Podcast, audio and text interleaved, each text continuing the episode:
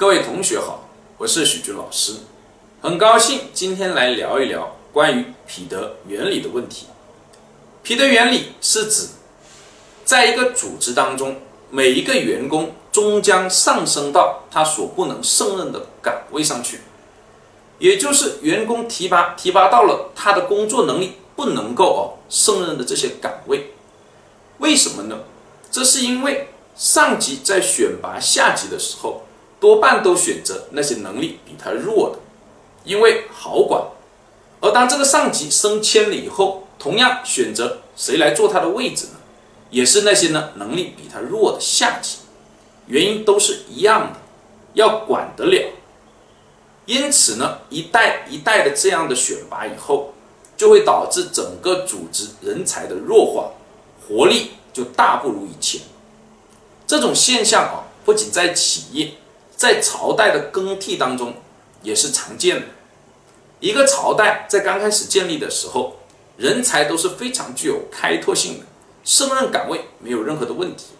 因为他们是通过战争等等这种类似的竞争，这种严格的竞争当中所呢筛选出来的人才。而随着朝代啊建立以后，开始慢慢的往后运转，一代又一代的人才的选拔都参照了彼得原理，使得人才弱化，最后使得整个朝代啊这个人才呢就不行了。就被呢其他人才更强的一个国家来取代，他们之间的原理都是相通的。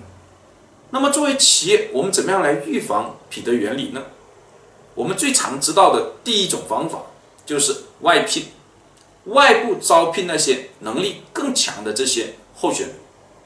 但是如果说所有的职位都是外聘，这显然也不可能。还有一种呢很大的一个危险，就是呢这些哦。能力比较强的外聘的这些职业经理人，通常呢都是呢跳槽倾向比较高的。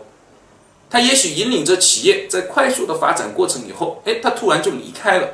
这对企业就增加了许多不稳定的因素。怎么解决这个问题呢？就要使企业人才二元化。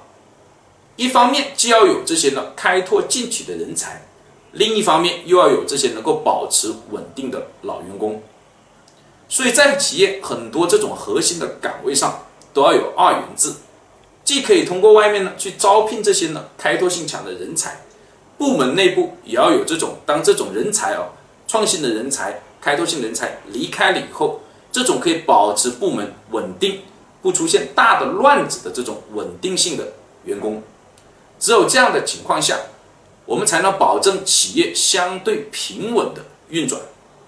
这就是关于彼得原理的内容，谢谢大家。